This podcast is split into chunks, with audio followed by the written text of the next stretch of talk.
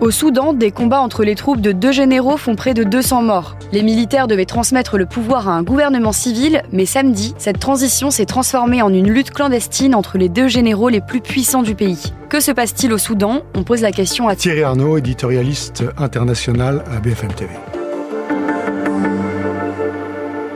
C'est un régime militaire qui est au pouvoir depuis un coup d'État euh, qui remonte à 2021 au Soudan. Alors, il faut savoir que le Soudan, c'est un pays qui a une histoire euh, politique assez euh, tragique. D'abord, c'est un très grand pays, près de 2 millions de kilomètres carrés, 45 millions d'habitants. A priori, pas de raison qu'il soit l'un des pays les plus pauvres du monde. C'est le cas, hein, à peu près 750 euros de revenus par habitant et par an. Il a de l'or, il a du pétrole, mais il a une histoire politique très violente, très brutale, très agitée. Et il y a donc au pouvoir deux généraux depuis un coup d'État de 2021. Ils avaient d'abord, dans un premier temps, renversé celui qui détenait les clés du pays depuis une trentaine d'années, Omar al-Bashir, lui-même avec un passé euh, autoritaire, brutal, poursuivi pour crimes contre l'humanité, notamment euh, pour des exactions euh, commises dans la région du Darfour. Donc il est renversé en 2019 dans un premier temps, ces deux euh, généraux promettent une transition vers un régime plus ou moins civil et démocratique, mais deux ans plus tard, c'est un coup d'État et ils prennent le pouvoir et cette fois, on est vraiment dans un régime militaire.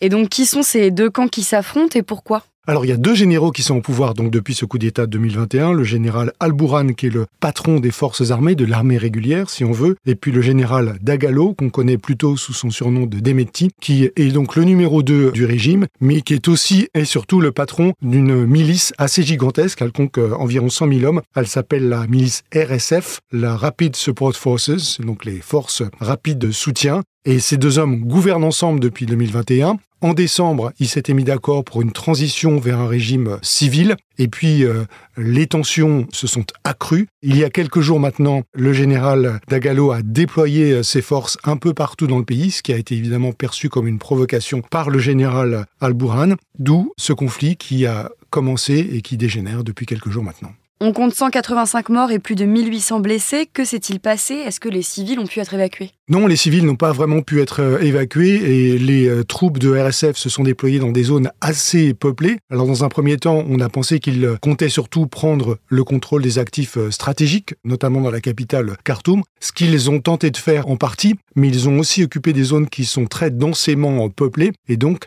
les combats, malheureusement, entraînent beaucoup de victimes collatérales, qu'il s'agisse de morts ou de blessés depuis quelques jours maintenant.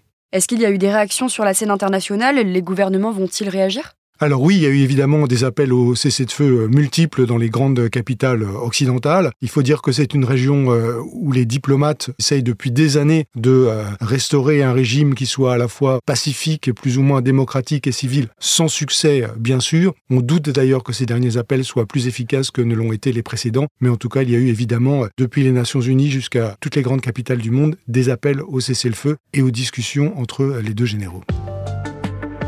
Merci d'avoir écouté ce nouvel épisode de la Question Info. Tous les jours, une nouvelle question et de nouvelles réponses. Vous pouvez retrouver ce podcast sur toutes les plateformes d'écoute, sur le site et l'application BFM TV. À bientôt!